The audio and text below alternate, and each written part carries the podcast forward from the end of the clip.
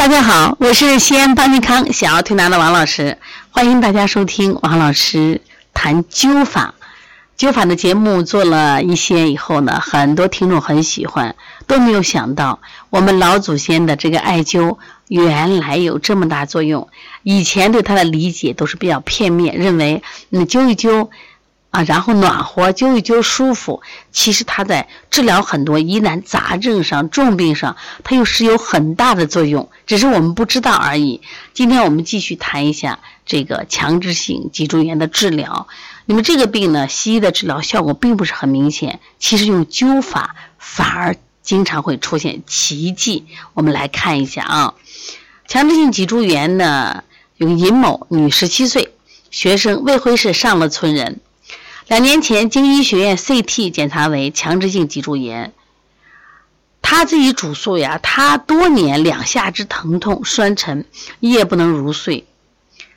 然后经两只抬腿试验是阳性，尤其是两大腿前侧疼痛为重。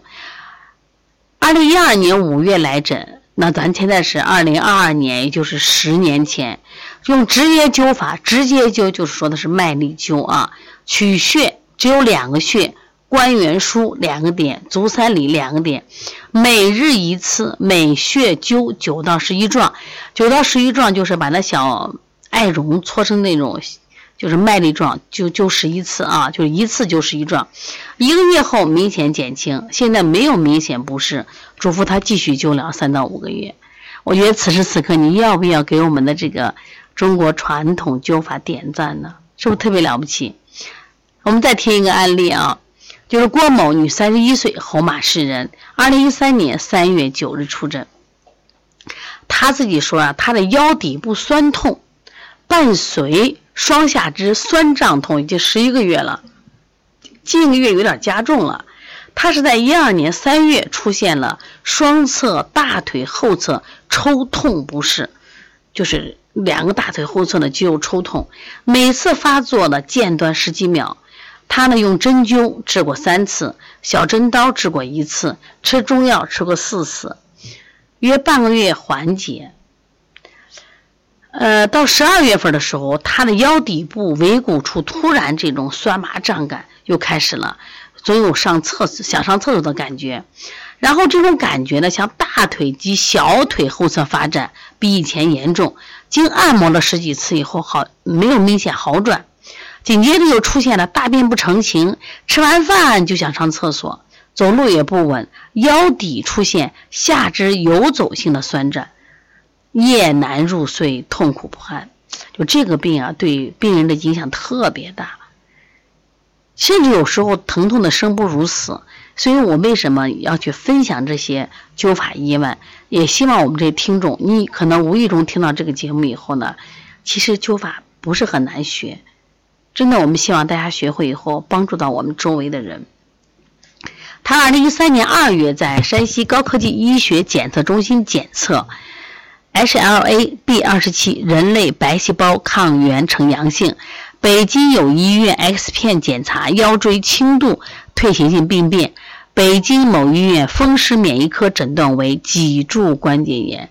那么也开了很多的治这种病的药，像口服的急痛宁胶囊、沙利度胺片、塞来昔布胶囊、柳氮黄吡啶片，吃了以后效果好吗？吃了半个月效果不理想，不吃了。后来经别人介绍，就用这个灸法治疗。二零一三年三月九号，他是二零一二年三月得了病，然后一年以后接受灸法治疗，用麦粒灸直接灸大椎。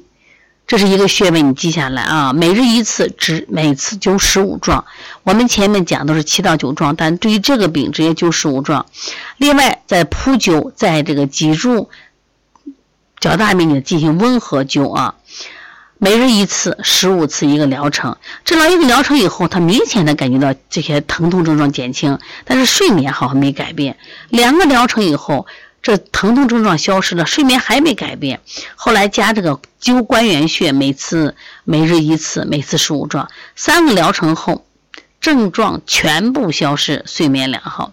此时此刻，要不要为我们的中医智慧点赞？为我们的灸法点赞？为麦粒灸点赞？那么现在，他整个呃，身体完全就是没有不适，饮食、睡眠、大小便均正常，厉害不厉害？非常厉害。所以希望大家呢，爱上灸法，学习灸法，掌握灸法技术，让简单的灸法，让不起眼的艾草，为我们的健康保驾护航。而且呢，古时呢称艾草为什么草？防疫草，它可以驱蚊虫。